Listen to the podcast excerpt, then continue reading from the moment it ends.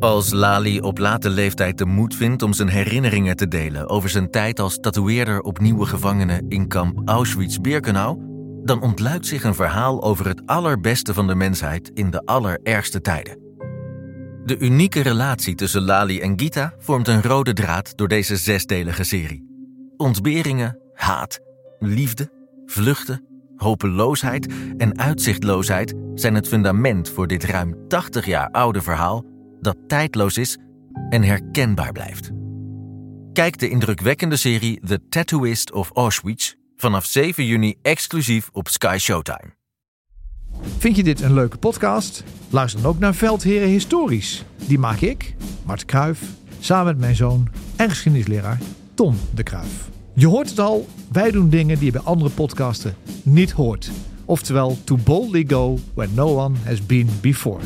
Zo behandelen we ook de slag om Alesia, waar Julius Caesar van twee kanten door de Galliërs werd aangevallen. Hij zou zo'n 1 miljoen Galliërs hebben uitgemoord. En Asterix en Obelix klopt niet. Zeker, en zo bespreken we ook markante veldheren en legendarische veldslagen uit de geschiedenis.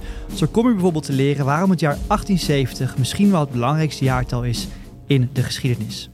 Luister dus Veldheren Historisch via Podimo. En als je je aanmeldt via podimo.nl slash Historisch. Dan luister je 30 dagen gratis.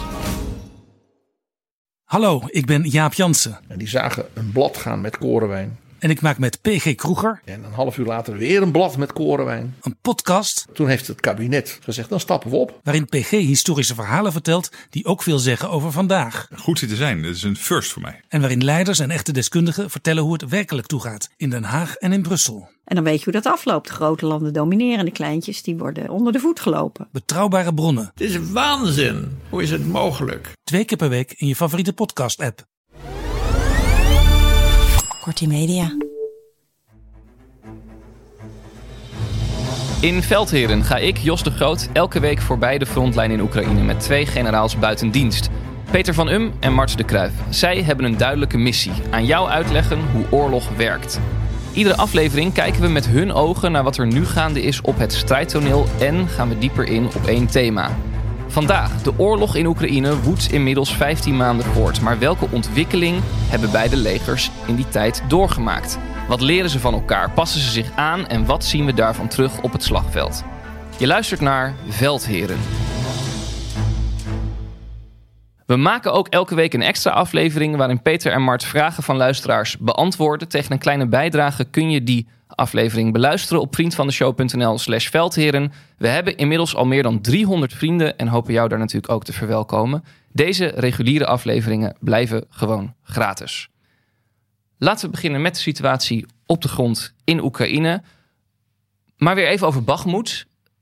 Tijdje wat minder over gepraat. Nu is het weer volop in de belangstelling. Veel beweging natuurlijk daar, omdat Oekraïne ook terreinwinst zou boeken. Wat, uh, wat, wat zien jullie gebeuren? Ja, wat er eigenlijk is gebeurd, is dat het initiatief na tien maanden is gekanteld. Zo noemen we dat. En dat betekent eigenlijk dat waar tien maanden lang Oekraïne verdedigde en reageerde op wat de Rus deed, is het, is het nu schijnbaar andersom. Hè? Heeft het Oekraïnse leger Noord en Zuid van Bakhmut heeft aanvallen gepleegd. Dus probeert weer het initiatief naar zich toe te trekken, zodat de Russen moeten reageren. Dat is opvallend natuurlijk, dat is best wel een wending. Uh, de uitslag van weten we nog niet, hè? want uh, het is in wel zo dat de bevoorradingslijnen naar Bakhmut, die zijn weer open. Uh, dus dat is voor Oekraïne winst. Maar het laat wel zien dat we langzamerhand een soort andere fase van deze oorlog uh, weer ingaan. Dit is niet het offensief, dat is echt iets anders. Maar wel een andere fase van de oorlog in, waarbij het initiatief door Oekraïne weer wordt hernomen. En daar is dit onderdeel van. Ja, er zijn ook uh, tekenen dat in Bakhmut en omgeving de Russen daar ook weer stukjes terrein hebben gewonnen. Dus het is nog wat ja, ondoorzichtig. En, en ik zou eigenlijk wel zeggen, ja, we zien van alles. Maar wat zien we nou eigenlijk? Wat is daar nou aan de hand? Want hebben we het over een vooropgezet plan van de Oekraïners die eh, proberen om eh, Noord en Zuid van Bakhmut door te dringen en dan Bakhmut te omcirkelen? Is het eh, een niet verwachte terugval van Russische troepen waar ook op gezinspeeld wordt? En hebben de Oekraïners dan op deze, wat wij wel eens noemen window of opportunity, hè, op deze kans heel snel ingespeeld en, en zijn ze weer uh, vooruit gegaan? Ehm, of, en dan, ja, dan eh, laat ik mijn fantasie toch even helemaal eh, de vrije loop. Eh, want je moet bij scenario's moet je niet gelijk de rem erop zetten, maar moet je proberen zo creatief mogelijk te zijn. en ja, dan, dan zou ik een heel mooi scenario toch wel eventjes willen schetsen. Ja, ga je gang. Dat is dat we hebben gezien dat Precaution, die heeft vorige week. Baas voor- van Wagner, ja. de baas van Wagner. Die heeft vorige week voor het eerst iets gedaan waarvan wij al eerder zeiden dat heeft hij niet gedaan. Want hij scheldt op iedereen, hij, hij- vervloekt iedereen, maar hij bleef wel weg bij Poetin. En vorige week heeft hij, eh, en als ik dan uit de bronnen de vertaling mag, mag, mag geven, heeft hij van Poetin gezegd: Wat als deze grootvader een complete klootzak is? De grootvader die denkt dat het goed met hem gaat. Nou, dat zijn nogal ferme uitspraken. En iedere Rus begrijpt dat wie die met grootvader bedoelt. Hij heeft dat overigens weer ingetrokken, maar toch. Eh, ja, en als we dan kijken dat de, de reguliere strijdkrachten en allerlei bazen eh, nou niet echt eh, op hebben met eh, Wagner en met Precaution. En dan je, je kijkt dan in het veld naar wat er gebeurt. Dan zie je dat Noord en Zuid van waar de Wagnergroep bezig is. Dat daar de Russische troepen in ieder geval terugvallen. Om welke reden dan ook. Ja. Het zou toch niet zo zijn dat ze proberen de Wagnergroep dadelijk eh, maar eh, ja, in de problemen te brengen eh, aan de Russische kant. Dat is een eh, heel wrang scenario voor de Russen natuurlijk. maar eh, het kwam wel even in me op. ja. Mart, kwam het ook in jou op? Kijk, het heeft er heel veel van weg dat ze de Wagnergroep willen isoleren van het reguliere Russische leger. En wat er dan gebeurt, weet ik niet. Maar het maakt de spanningen binnen de top van de Russische krijgsmacht en de Wagnergroep alleen maar groter. Dus dat is een effect, niet alleen een militair effect, maar ook een soort politiek-strategisch effect. Wat Oekraïne nu al heeft bereikt. Mart, jij zei het eh, resoluut. eh, wat we in Bakhmut zien en de, de offensieve bewegingen van Oekraïne die we daar zien, dat is nog niet het offensief. Kun je dat uitleggen? Want ik, ik lees dat in, in sommige theorieën op social media best veel terug. Dat mensen zeggen, oh, is dit niet het begin van het offensief? Jij zegt eigenlijk heel duidelijk, nee, dat is het niet. Kijk, Bakhmut heeft, is echt een gevecht op zich. En is het eigenlijk geworden over de afgelopen tien maanden. De symboliek van Bakhmut dat eh, de Wagnergroep wilde laten zien dat ze wel een Oekraïnse stad konden veroveren. Eh, leidde ertoe dat er steeds meer middelen daar naartoe ging aan beide kanten. Wagnergroep en Russisch leger aan de ene kant en Oekraïns leger aan de andere kant. Terwijl de militaire waarde van Bakhmut eigenlijk te verwaarlozen. Hè. Eh, het is niet een plek met veel verbindingswegen, spoorlijnen of eh, wat dan ook. Of die dominant ligt in het terrein. Helemaal niet. Dus daar begin je ook je grote offensief Nee, daar zou je helemaal niet beginnen. Dat is heel raar. Maar die symbolische waarde is heel groot geworden. Maar je moet je afvragen, wat voor zin heeft het om een offensief bij Bakhmut te gaan beginnen... als je weet dat daar heel veel eenheden van het Russische leger liggen... veel artillerie staat en veel reserves van het Russische leger staan. Dat is juist de plek waar je een offensief niet wil beginnen. Je wil juist die reserves zoveel mogelijk ontwijken... en de Russen verrassen waar je gaat aanvallen. Dus het is heel onlogisch dat dat zo is. Maar je pakt wel even een voordeel mee. En daar hebben we het net even over gehad. Het voordeel is dat je het initiatief naar je toe trekt. Dus de Russen moeten waarschijnlijk nog meer troepen naar Bakhmut trekken. Die kunnen ze elders niet inzetten. En je krijgt weer meer frictie, ruzie binnen de top van de Russische strijdkrachten. En de Wagnergroep. Dus dat effect heb ik nu al even meegenomen. Nog een teken dat het niet het offensief is, is een goede indicatie of het offensief echt aan de gang is, is als je die westerse middelen ziet. Ja. Dus als je de Leopard 2 ziet, als je de Amerikaanse eh infanterie gevechtsvoertuigen ziet, dan weet je, oké, dit is het zwaartepunt, dan is iets aan de hand. Dat zien we nu niet. De tegenaanvallen worden uitgevoerd met zeg maar regulier materieel wat ze al hebben. Overigens wel interessant, onze oude Nederlandse IPR, ons panzerrupstuig dat we zien, dat wordt daar nu ingezet in een offensieve rol. Het is net alsof je op het oefenterrein zit. Eh, Peter, wa- wat zie jij van het offensief, wat dan wel het offensief zou moeten zijn? Nou, het mooie is, we zien er niks van. Nee. Dus dat doen de Oekraïners gewoon hartstikke goed.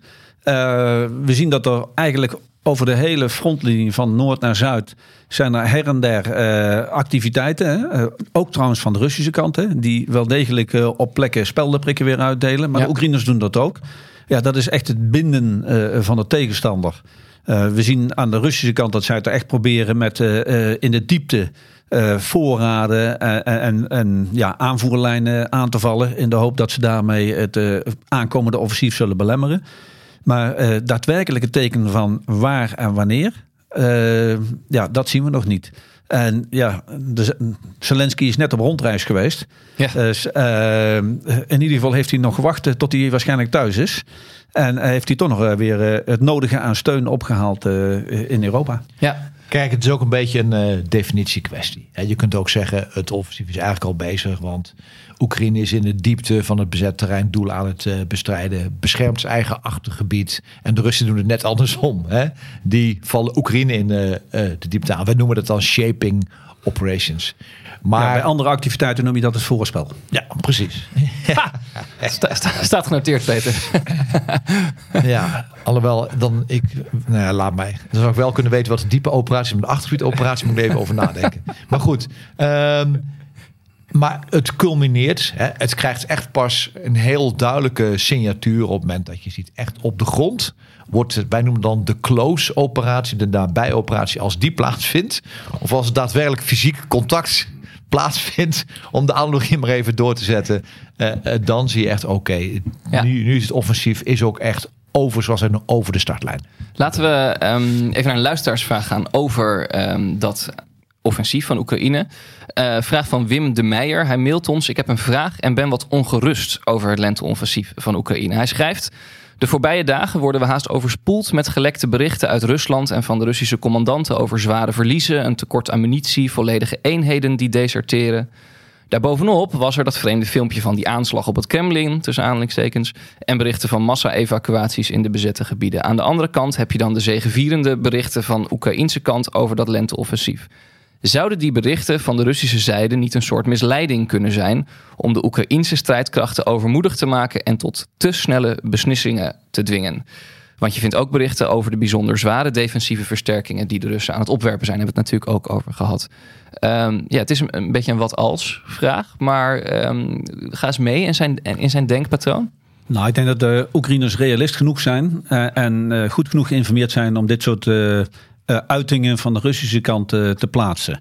Uh, je ziet wel dat er aan de Russische kant ehm, ja, soms een, een opmerkelijke open, openheid is. Hè. Ze hebben net bekendgesteld dat er twee kolonels aan het front zijn gesneuveld. Met naam en toenaam werden die genoemd. Maar je ziet ook dat er duidelijk directieven zijn uitgegeven aan de Russische kant. Om in ieder geval niet de offensieve acties van de Oekraïners die er zijn, om die te downplayen.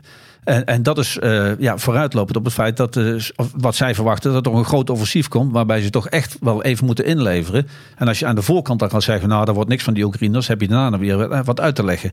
Dus ja, de Russen zijn wel degelijk bezig met een verhaal te bouwen om wat er gaat komen. Maar ik denk dat de Oekraïners dat prima doorzien. Kijk, je zit in deze fase nu, worden we van beide kanten, als het een directe bron is uit Oekraïne of uit Moskou, dan word je gewoon voor de gek gehouden. Je wordt gemanipuleerd in deze fase. Ja.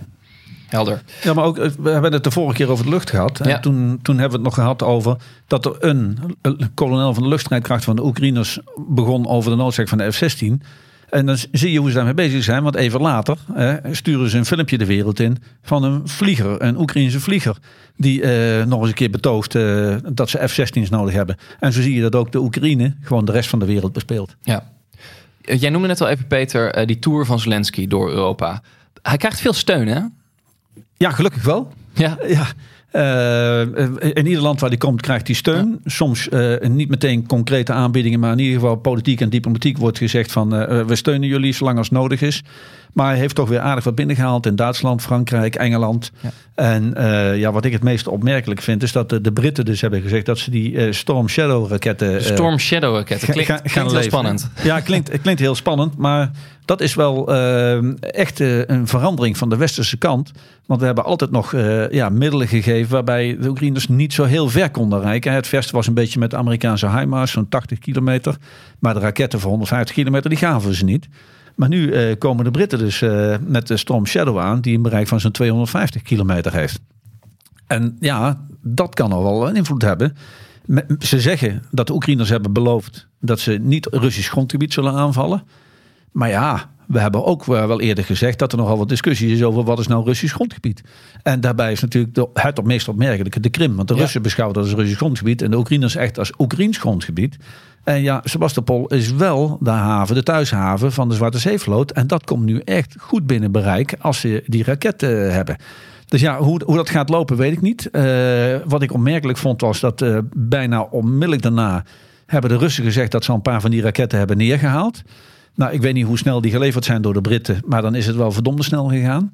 En, en we moeten wel begrijpen, die dingen die worden dus eh, gewoon ingezet vanaf vliegtuigen. Dus de Oekraïners moeten hun vliegtuigen daarop eh, eh, inzetten. En dan moeten ze om voor de inzet hoog gaan vliegen. Dan word je dus onmiddellijk gedetecteerd door de Russische radars.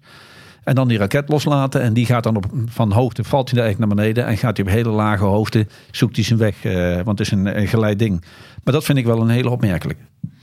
Het- is, aan de ene kant is het een politiek signaal. Want Poetin hoopt natuurlijk op tijd deze oorlog nog te kunnen winnen. En dus wacht hij op het moment dat het Westen zwakke knieën krijgt. Nou, eh, als zowel Duitsland, Frankrijk als het Verenigd Koninkrijk hier heel duidelijk in zijn. Afgelopen week is wel, wij krijgen volgens nog geen zwakke knieën. Dus dat politieke signaal is heel duidelijk afgegeven. Dat is, niet, dat is voor Poetin best wel een tegenvallen. Het tweede is, wat natuurlijk nu wordt toegezegd met de enkele uitzondering na, gaan we dit jaar niet meer zien. Dat zijn echt middelen die eigenlijk voor de volgende fase van de oorlog, voor volgend jaar gaan instromen. En eh, dat is ook wel logisch, want je weet, de komende maanden worden heel intensief. Ik ga verliezen leiden. Ik kan zelf niet meer aanvullen. Ik heb geen industrie en geen voorraden meer. Dus ik ben afhankelijk van het Westen om straks ook de continuïteit te hebben om ook de oorlog op de grond te kunnen blijven voeren en in de lucht te kunnen blijven voeren. Daar gaat de hele discussie over F-16 en over de hele ronde over extra middelen en materiaal gaat er nu eigenlijk over. Gaat over de oorlog van volgend jaar, niet over de oorlog van dit jaar. Ik, ik blijf dat wel een heftig besef vinden. Dat we dus al ruim eh, een jaar in deze oorlog zitten. En dat we eigenlijk met z'n allen constateren... nou, het zou zomaar eh, kunnen dat, we, nou, dat wij hier over een jaar Ja. eh, nog steeds aan tafel zitten met Het elkaar. werpt de fundamentele vraag op hoe ver wij in het Westen Oekraïne willen steunen Ja. in deze oorlog. Het werpt een hele een rauwe, maar ook duidelijke vraag op naar ons. Zijn wij politiek, economisch en militair bereid om Oekraïne te blijven steunen? Poetin gokt Vooralsnog op, wel. Ja, en Poetin gokt op onze zwakte. Dat zegt iets over hoe hij over ons denkt. En tot nu toe zien we daar geen tekenen van. Ja, en eh, je ziet ook hoe wij in het Westen daar gewoon gedachtenstappen in maken. Want ja, iedereen weet hoe we hebben lopen aanhikken tegen het leveren van tanks. Zeker Duitsland heeft daar erg tegenover. En nu eh, roepen ze gewoon openlijk eh, in dat pakket van 2,7 miljard... wat we nu weer voor jullie gaan neerzetten... daar zitten in ieder geval nog 30 extra Leopard 1 tanks in. Ja. Eh, dus ja, en nu vinden we dat gewoon... dat, dat we tanks leveren. Terwijl een paar maanden terug zaten we er vreselijk tegen aan te hikken. Nou, de Oekraïners hopen natuurlijk dat we die gedachtenstrappen doorzetten. En er straks F-16's komen. Laten we voor we naar het eh, bredere gesprek over de geleerde lessen van deze oorlog eh, nog even naar een luisteraarsvraag gaan van Corine Haasbroek. Zij schrijft ons het volgende.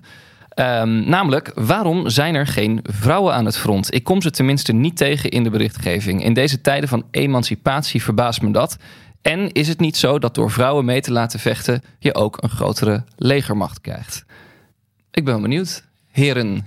Nee, maar daar kun je twee dingen over, eh, over eh, zeggen. Ja, je ziet minder vrouwen aan eh, de frontlijn. Dat heeft natuurlijk ook te maken met het feit dat fysiek en mentaal van soldaten het uiterste wordt eh, gevraagd.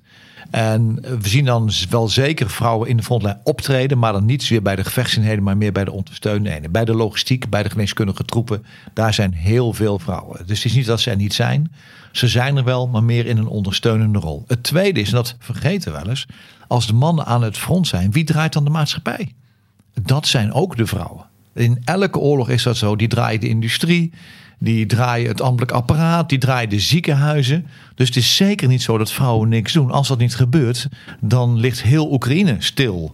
Dus het is een soort verschuiving van werkzaamheden. We kennen wel de beelden uit de Eerste Wereldoorlog met de vrouwen die in de munitiefabrieken staan of in de Tweede Wereldoorlog in de Verenigde Staten. Die vrouwen die allemaal werken. Dus het is cruciaal, de rol van vrouwen, dat je die inzet. Want al die arbeidskracht die heb je nodig, alleen aan het front bij de gevechtseenheden, waar fysiek en mentaal het uiterste wordt gevergd, daar je ze minder. En er komt nog een effect bij, heeft Israël geleerd in de oorlog. Als je vrouwen in de frontlijn inzet, heeft dat een effect op de soldaten. Want als vrouwen worden aangevallen, dan zie je dat mannen de neiging hebben om dat te voorkomen en zich daarop te gaan richten in plaats van op de opdracht zelf. En dat leidde gewoon af van militaire effectiviteit. En, en daarom is Israël daar ook een beetje van teruggekomen. En vooral de heel vrouwendienst in die ondersteunende diensten en minder bij de gevechtseenheden. Ja, bij dat onderzoek bij de Israëli's bleek dus ook dat mannen dan grotere risico's gingen nemen om hun vrouwelijke collega's te beschermen. Dat zit dus ergens toch nog in dat beestje man. ja.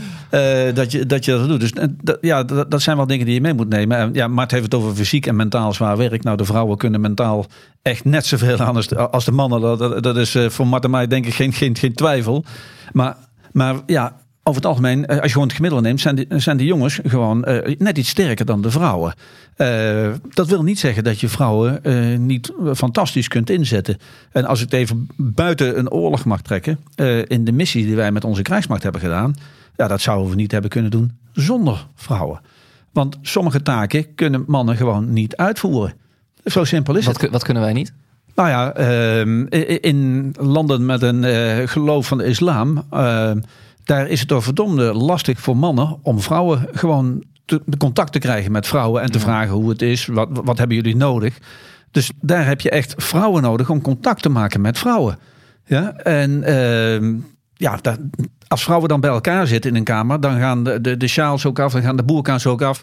En dan, dan praten gewoon vrouwen met vrouwen. En ja, voor ons was het altijd moeilijk om te zien van als er iemand met een boerka liep, ja, wat is het? Ik adviseerde mijn soldaten altijd van kijk vooral naar de schoenen.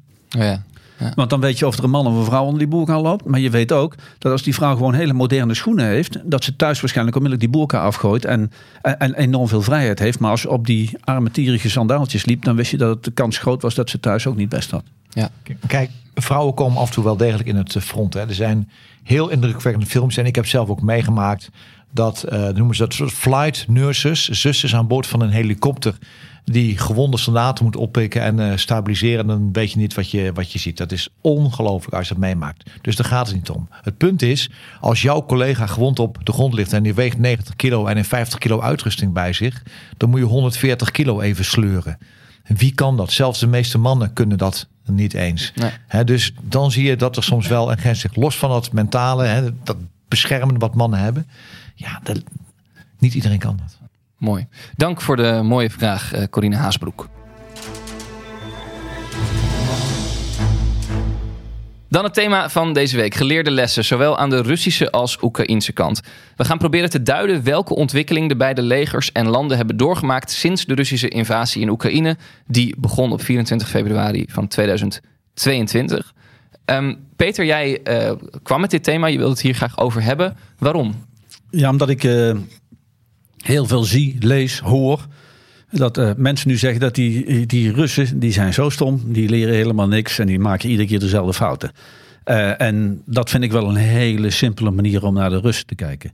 Eh, aan de andere kant eh, hoor je ook zeggen dat die Oekraïners doen het geweldig. Nou, die hebben ook wel een paar dingen geleerd.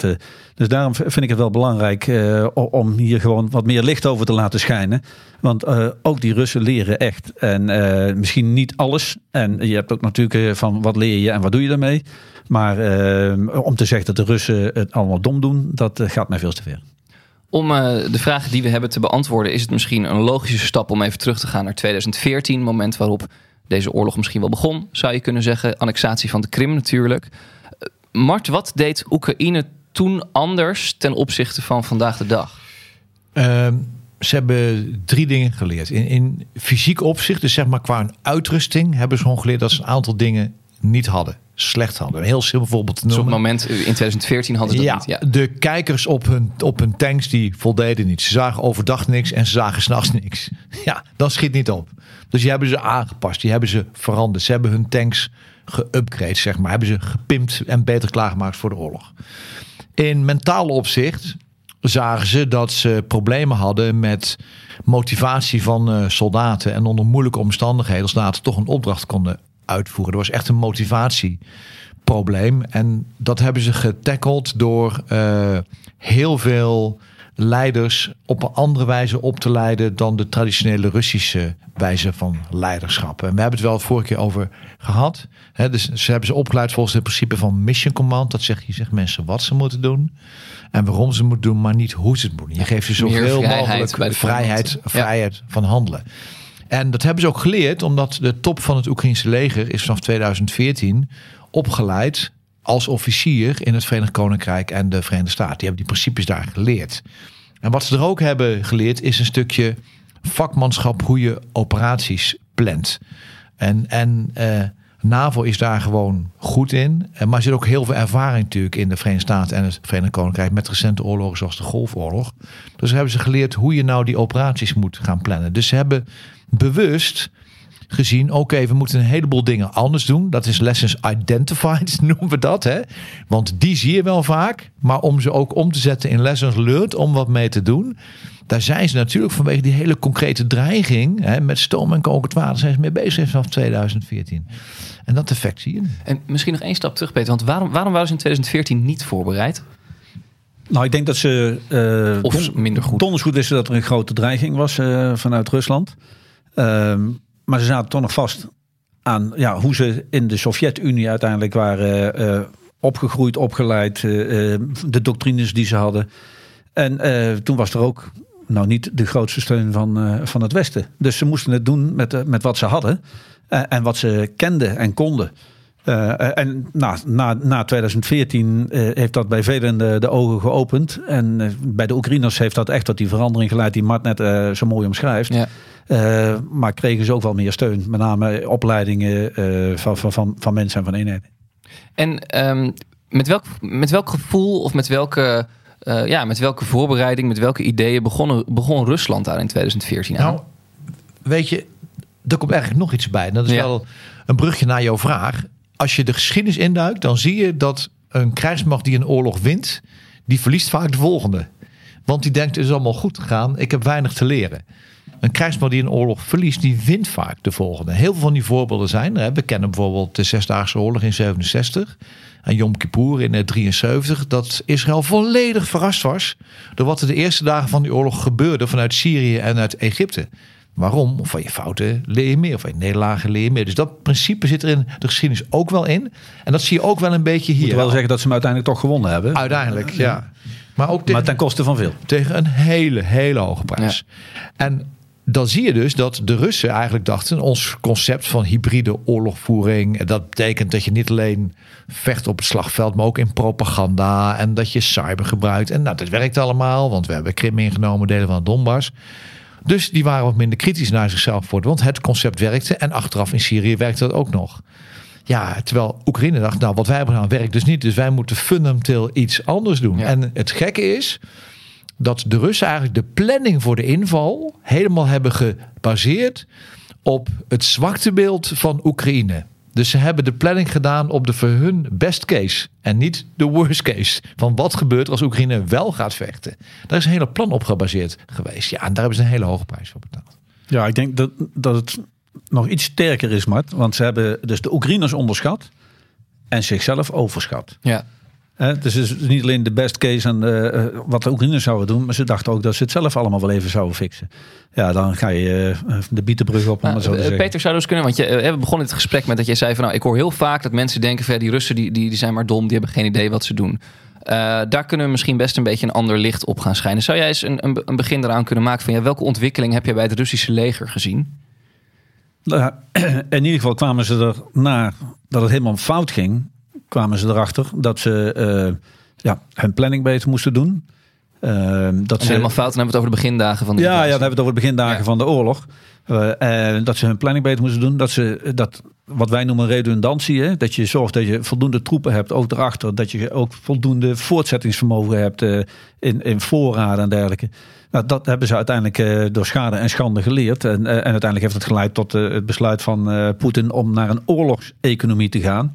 Wat je nog niet 1, 2, 3 op poten zet. Maar dat, dat, dan zie je dat ze toch wel leren dat ze meer moeten doen. Wat is een oorlogseconomie? Uh, nou, economie uh, oorlogseconomie betekent dat je dus gewoon alles focust op het uh, alles daarop ondersteunen van je krijgsmacht. Ja. en dat je dus ja, veel zware industrie in Rusland, dat die niet meer tractors moet maken, maar dat die toch eens misschien moeten gaan kijken hoe ze voertuigen voor de militaire organisatie kunnen maken. Ja. Dus, dus daar leren ze dan, dan best wel in. Ehm, op een gegeven moment hadden ze door dat hun jeugdige leiders, de leiders vooraan en de eenheden, die doen het niet zo goed. En ze begonnen toen wel de hogere leiders naar voren te sturen. Ook hun commandoposten naar voren te sturen.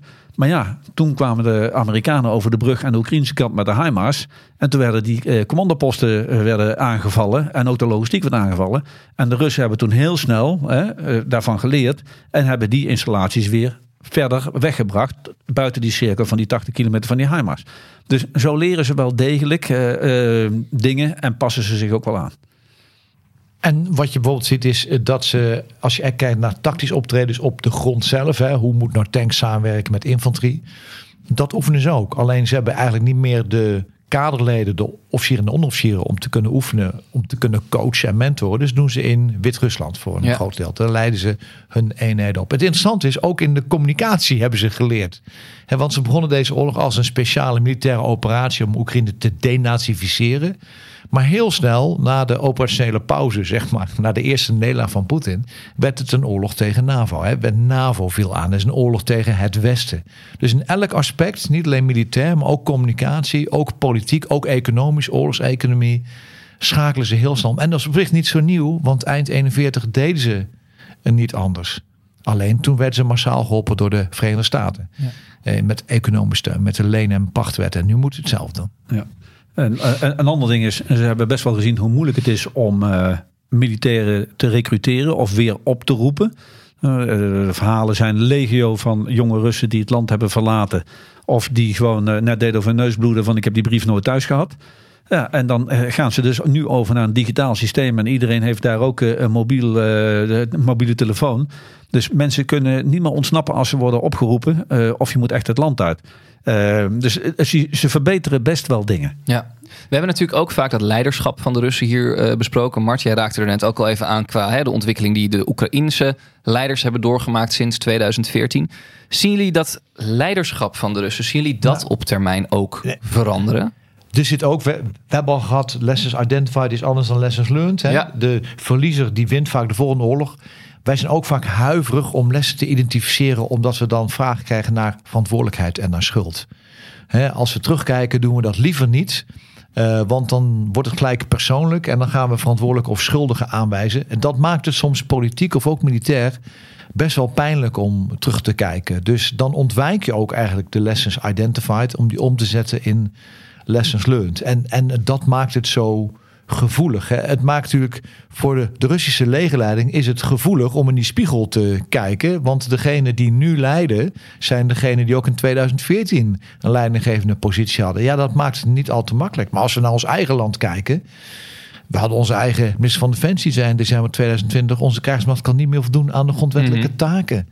Ja, nu gaat er heel veel geld extra naar Defensie. Maar het is niet zo dat we even terugkijken van waarom zijn we in zo'n situatie gekomen. Niet om een schuldige aan te wijzen. Maar dat is de politieke laan die het krijgt. Maar om te zorgen dat we het in de toekomst kunnen voorkomen. Maar dus qua, qua, leiderschap aan Russische kant, als ik jouw analogie, analogie volg, zie jij dat niet zo gauw gebeuren. Nu Poetin er nog zit, nu natuurlijk Gera- Gerasimov een hele belangrijke rol heeft in deze oorlog, dan wordt het wel heel pijnlijk om in die spiegel te kijken en te denken, hé, hey, we moeten dat leiderschap aan gaan En ik passen. denk dat dat voor de Russen het grootste gevaar is. Dat ze niet het vermogen hebben om in de spiegel te kijken. Ze zijn daar overigens niet uniek in. Laat dat duidelijk zijn. Mhm. Eh, wij, wij- wij in de Nederlandse krijgsmacht, wij zeggen een, een professional. eh, Wij zijn professionals, maar een professional is iedere dag bezig om beter te worden. En op de dag dat je daarmee stopt, ben je opgehouden om goed te zijn. Dat moet de, de- ja, uiteindelijk de, de, de houding, de attitude zijn binnen een krijgsmacht. Eh, en dan moet je dus ook iedere keer in die spiegel kijken. Dan Ja. moet je dus al je acties moet je evalueren. En wij leren dus jonge leidinggevenden om met hun club te evalueren en jezelf dan ook kwetsbaar op te stellen. En laat die club dan ook maar zeggen wat ze van jouw actie vonden, eh, of van jouw besluiten vonden. Uiteindelijk word je als club, als team daar veel sterker en beter van. En, en, en onderbouw je uiteindelijk het vertrouwen. Maar ik zie ook buiten de krijgsmacht eh, dat er best af en toe geëvalueerd wordt.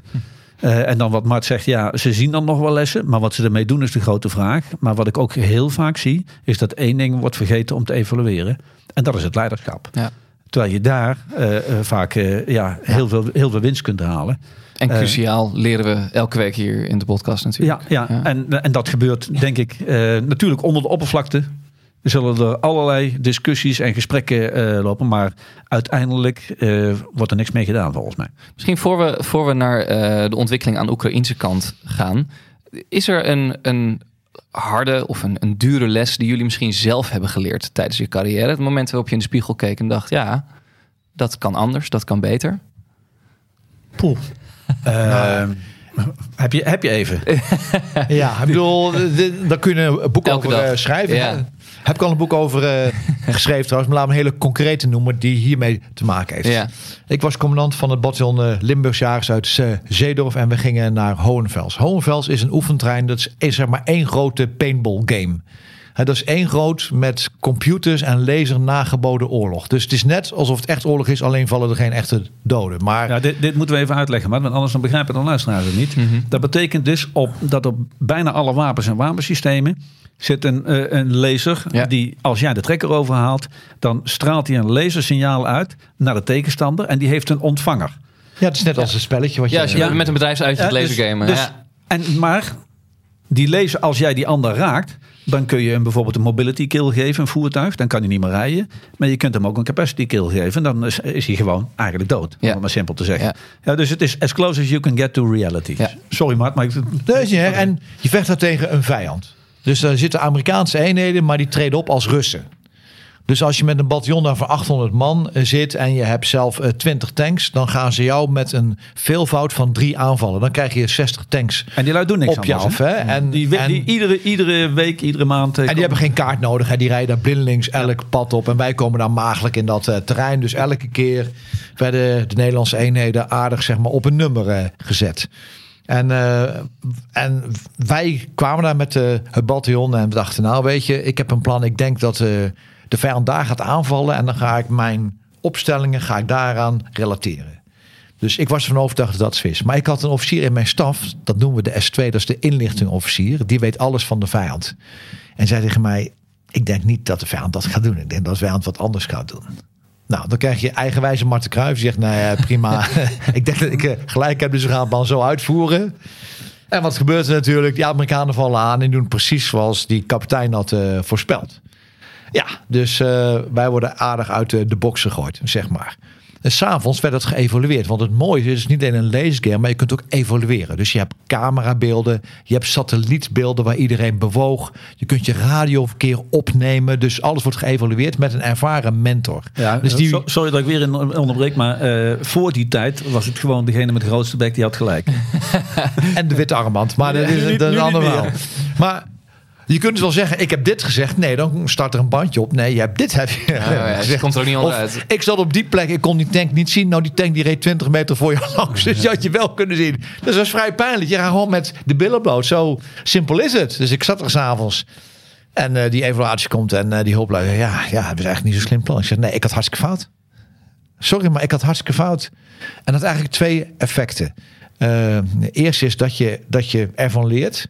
En het tweede is, ook als commandant moet je af en toe gewoon kwetsbaar opstellen. En zeggen, ja, sorry, ik heb het gewoon fout gezien. Nou, gaan we anders doen. Gaan we van leren met z'n allen. En het is precies, dat is het pijnlijke deel ervan. Maar het is ook een investering in de toekomst als je dat durft te doen. En dat heeft me in het verloop van die tijd, maar ook van mijn loopbaan ontzettend veel geholpen.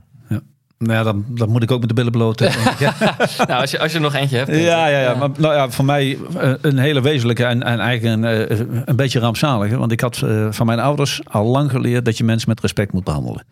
Maar ja, dan ga je naar de militaire academie en daar blijkt dat een grote mond ook wel makkelijk is in zo'n internaatsysteem. Ik bleek een natuurtalentje, dus ik, ik kon er wel wat van. En ik begon dat normaal te vinden.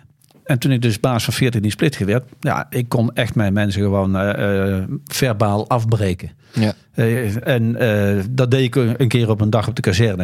En toen stond er een oude Jean Major, die keek toe en die kwam later naar me toe. En die, ja, ik zal het lang verhaal kort houden, maar ik had al diep respect voor die man. En die man die zegt alleen maar tegen me, luitenant, eh, zo praten die ook. eh, Die soldaat die u vanochtend eh, zo uitgekafferd heeft, eh, denkt u echt dat hij nog iets voor u doet als u er niet bij bent? Nou, dat zette mij aan het denken. En, want hij zei me dus gewoon van, ja, je behandelt je mensen gewoon niet met respect. Eh, en verwacht je dan dat ze jou gaan vertrouwen en dat ze alles voor je doen? En, en ja, ik, ik was de ezel. Hè. Ik moest even met- gewoon mijn kop een paar keer stoten. Maar deze man die ramde me midden voor. En dat ben ik nooit meer vergeten. Nee, nee. Laten we eh, met deze lessen indachtig ook even kijken naar de Oekraïnse kant. Hè. We hebben al besproken die ontwikkeling die ze hebben doorgemaakt sinds 2014. Maar hebben jullie in de afgelopen 15 maanden ook ontwikkeling gezien aan Oekraïnse zijde? Waarin hebben zij zich ontwikkeld? Nou, in ieder geval in, in het begin van de oorlog zag je het resultaat van waar Mart het over heeft gehad. De opleiding die ze hebben gehad, de manier van denken, de manier van plannen. Eh, veel creativiteit, veel flexibiliteit, ruimte voor commandanten op de werkvloer om, om beslissingen te nemen. En dat heeft ze ja, bijvoorbeeld de mogelijkheden gegeven om bij het vliegveld in, bij Hostomel heel snel een tegenactie op te zetten tegen die Russische luchtlandingseenheden. Dat heeft ze de mogelijkheden gegeven om die troepen die noord van Kiev eh, aankwamen, om die op hele creatieve wijze, wij noemen dat manoeuvreren, ja, eh, om die aan te pakken. Dus uh, het adaptieve vermogen is uh, heel groot geworden. En dat zetten ze nog steeds door. En uh, dat geldt niet alleen voor de krijgsmacht, maar het geldt daar ook een beetje voor de samenleving. Want misschien kunnen mensen zich nog wel herinneren de beelden van keldertjes waar gewoon burgermonteurs bezig waren om civiele drones aan te passen om ze door de militairen te laten gebruiken. Dus het werd wel een beetje de, ja, de, houding in het he hele land. Ehm, dus ja, ik moet zeggen, dat, dat, dat, dat vond ik erg goed van de Oekraïners. Ze, ze wisten ook dat uh, ja, ze, moesten proberen hun uh, schaarse luchtverdedigingsmiddelen uh, en, en, en luchtstrijdkrachten. Die, die moeten wel proberen zo goed mogelijk overeind te houden. En, en die les hadden, hadden ze verdomde goed toegepast. Want toen de Russen eenmaal kwamen, ja, we hebben het de vorige uitzending ook over gehad. Toen hadden ze ze wel verspreid over het land, zoveel mogelijk verdekt opgesteld, mobiel. ja, dat zijn lessen die fantastisch hebben uitgepakt. We kregen um, een luisteraarsvraag via Twitter. Uh, wat meer over de, over de hardware van, van, van lessen leren. Uh, Roodbroek 1 heet hij. Uh, schrijft ons het volgende. Het lijkt erop dat de drone inmiddels onmisbaar is geworden. Klopt het dat Oekraïne zich dit meer realiseert dan Rusland? En wat kan er de komende maanden met betrekking tot drones nog gaan gebeuren? Ja, Roodbroek, Roodbroek 1. Ja. Doe een beetje denken als een codenaam uit de Koude Oorlog. Weet je? Roodbroek 1, hier Roodbroek 2 over. Ja. Doe een beetje aan denken. Maar je, hier praat je over de fysieke kant van oorlog voeren, over mm -hmm. materieel. En daar hebben we langzamerhand al twaalf game changers gehad. En de laatste game changer was de Storm Shadow. Ja. Maar wat je ziet is als je even uitzoomt, dan zie je dat iets revolutionairs op het slagveld wordt heel vaak gevolgd door iets contra-revolutionairs. Dus je krijgt drones en dan krijg je contra-drones. Je krijgt tanks, je krijgt anti-tanks. Je krijgt uh, uh, wapens die heel snel vliegen, hè, die uh, raketten van de Russen, die mag 4, mag 5 halen. En die worden dan weer neergeschoten door een Patriot missaal. Dus elke oorlog kent actie en reactie in fysieke zin. Dus ik denk dat de Russen zich heel goed realiseren wat het belang van drones is. Absoluut, die gebruiken ze zelf ook. En uitgebreid. En het is niet voor niks dat ze die ook proberen te kopen. En onder andere ook, daar is slagen van Iran. Alleen de vraag is, is nou zo'n middel, is dat nou beslissend? Nee, het is veel meer in oorlogstijd dat het actie is, reactie. En cruciaal is, hoe snel kun je reageren als er wat nieuws op het slagveld is en hoe ga je daarmee om? Ja. Maar dan wil ik wel zeggen dat voor zover wij het kunnen zien, ja. weten de Oekraïners meer te halen uit de capaciteit van drones uh, dan van drones dan, dan de Russen. Uh, en ze gebruiken ze ook op alle niveaus. Uh, van civiele, kleine, handgelanceerde drones tot de hele grote jongens. Ehm, dus de Oekraïners halen er wel heel veel winst uit, om het zo maar zeggen. Ehm, maar ja, het is wat Maart zegt. er komen dus tegenacties. Zo simpel is het. En tien jaar terug was er bijna geen radar te vinden die een drone kon detecteren. Laat staan dat hij kon zeggen wat voor een drone het was. Op een gegeven moment uh, is er een uh, radar die we bij de Nederlandse landmacht ook hebben, de Squire.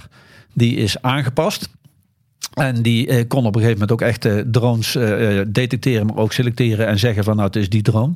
Nu zijn er al meerdere radars die dat gewoon kunnen.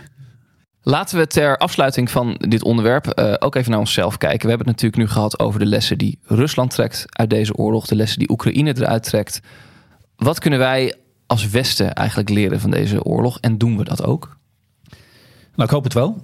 Uh, want we hebben in ieder geval laten zien dat we eenheid betrachten. Uh, en dat is iets wat Poetin zwaar onderschat heeft. Hij heeft ook onderschat dat die eenheid ertoe leidt dat wij de Oekraïne steunen. Uh, we hebben geleerd dat we ja, toch wel onze bijdrage aan de NAVO uh, uh, gewoon netjes moeten doen. Wij als Nederland is dat hè? Ja, want ja. eigenlijk is toch wel weer ja, duidelijk voor iedereen. Ik ben 4, 5 mei heb ik het gezien, maar ik ben daarna nog bij een happening geweest rond de slag om de Grebbeberg en de slag om de residentie. En daar zie je dat mensen weer begrijpen, van jong tot oud, dat vrede, vrijheid en veiligheid niet vanzelfsprekend is. Je moet er wat voor doen. En de regering heeft die keuze ook gemaakt. We gaan eh, weer naar de 2% uh, bijdrage aan de NAVO toe. En dat is misschien wel uh, de grootste les die we hebben geleerd. Maar ik hoop dat we ook in de gaten hebben dat wat de Oekraïners nu ook weer geleerd hebben. Als er een oorlog komt, er is geen veilig achtergebied. En we zullen dus ook nog eens een keer moeten kijken hoe we dan gewoon ons grondgebied en de cruciale infrastructuur, hoe we die beschermen, mocht dit ooit weer aan orde komen. Want dat soort dingen, uh, de bescherming burgerbevolking, de BBB, dat soort dingen, is toch allemaal wel uh, ver uit het blikveld gegaan. Kijk, wij barsten van de lessons identified. En we hebben heel weinig lessons learned. Als je kijkt wat we van Afghanistan hebben geleerd, echt in de organisatie, dan is dat veel minder dan wat we hebben geconstateerd. Wat we beter zouden kunnen doen. En Waar ligt dat aan? Nou, is, dat weer, is dat weer dat moeilijke in de spiegel kijken? Nou ja, laat ik een, laat ik een, een voorbeeld noemen. Dat is wel een leuke. Ik kwam terug uit Afghanistan, had er een jaar gezeten. En Peter droeg mij op schrijf op wat je daar hebt meegemaakt. En ik heb daar een rapport over geschreven van meer dan 100 uh, pagina's. Ik had toch een paar maanden vrij. en dat heette van Eredivisie naar Europese uh, voetbal. En er stond een aantal hadden, dingen. had ik wel de inschatting gemaakt dat Mart een tijdje nodig had om de accu weer op te laden. Ja, ja, ja. ja, dat was een hele goede inschatting. Maar er stond bijvoorbeeld in dat je uh, heel veel oefeningen in het Engels zou moeten doen. Want wij zijn niet zo goed in Engels als dat we denken. Een hele simpele. Dus Peter zei, weet je, je gaat gewoon alle oefeningen, grote oefeningen in Engels doen. Klaar. Nou ja, Peter zwaait af. Ik zwaai af. Ik word een jaar geleden word ik gevraagd om in Den Haag in een commissie te zitten om Afghanistan te evalueren na 15 jaar. En dat gebeurt door een extern bureau. Dat vond ik al raar. Hoe gaan we met een extern bureau doen? En ik zeg, ja jongens, volgens mij hoef je niet te evalueren, want er ligt hier gewoon een rapport. Dat kun je zo ophalen. Een rapport was weg. Was nergens meer te vinden. Jeetje, maandenwerk. rapport. Denk ja, weet je, als je zo met lessen omgaan, dan, dan heeft het ook weinig zin. En volgens mij heeft het niet alleen te maken met de wil om het te doen, maar ook de wijze waarop zijn georganiseerd. Je moet ook een beetje aufdrachtstactiek in je vredesorganisatie zeggen. En zeggen tegen die commandant van de marine of van de luchtmacht of van de landmacht. Joh, hier heb je de vrijheid, hier heb je de middelen. Leren van en doe het snel. Als je alles centraal moet leren, dan slaat alles dood net als doorgeklopte slagroom. Dan kijken we nog even naar volgende week. Dan praten we natuurlijk verder. Uh, hoe verwachten jullie dat we dan hier zitten? Waar ga je op letten de komende dagen? Nou ja, ik ga ervan uit dat uh, Zelensky nu even in, uh, in zijn land blijft. Ja. Uh, dat ze daar echt de afweging gaan maken van wanneer gaan we het offensief en waar beginnen. Langzamerhand wordt het weer zo goed en ook het terrein. Want dat, een tijd lang is het gewoon heel erg zompig geweest. Ik denk dat de beste omschrijving is. Ehm, dus ja, de omstandigheden beginnen langzamerhand uh, qua terrein uh, en weer uh, prima te worden. Om met grotere eenheden georchestreerd op te treden. Um, dus ik ben zeer benieuwd of we de eerste tekenen gaan zien. Ik ga vooral even naar Bachmoed kijken. Dat is ja. één. En het tweede is naar de luchtafweer. er zijn wel heel veel signalen dat de eerste hypersonen raket van de Russen afgelopen week echt is neergehaald door een Patriot. Uh, maar gisteren kwam het nieuws dat er zes van die hypersonenwapens uit de lucht waren geschoten. Terwijl de Russen zeiden, we hebben een Patriot-batterij uitgeschakeld. Dat, dat ligt zo ver uit elkaar. Dan natuurlijk iedereen zegt van, wat is hier nou aan uh, de hand? En ik ga, ik ga komend tijd even heel goed volgen van, wat is er nou gebeurd? Wat is daar nou aan de hand? Hè? Want het zou propaganda kunnen zijn aan beide kanten. Uh, het zou dus kunnen zijn dat de Patriot helemaal niet zo effectief is. Het zou ook kunnen zijn dat Patriot heel effectief is. Ja. En, maar, maar, koppelt het ook aan dat verhaal dat ze al storm shadows uit de lucht hadden? Ja, ja precies. precies. maar, dat, maar dit is concreet. Hè? Je zag de beelden. Uh, en de vraag is, wat is nu de echte schade aan? Ik ga eens even kijken, wat is nou die effectiviteit van uh, de luchtafweer echt geweest op opzichte van het wapen van de Russen? Want als Oekraïne in staat zou zijn om ook de meest moderne Russische wapens uit de lucht te gaan schieten, dan is dat voor jouw achtergebied cruciaal.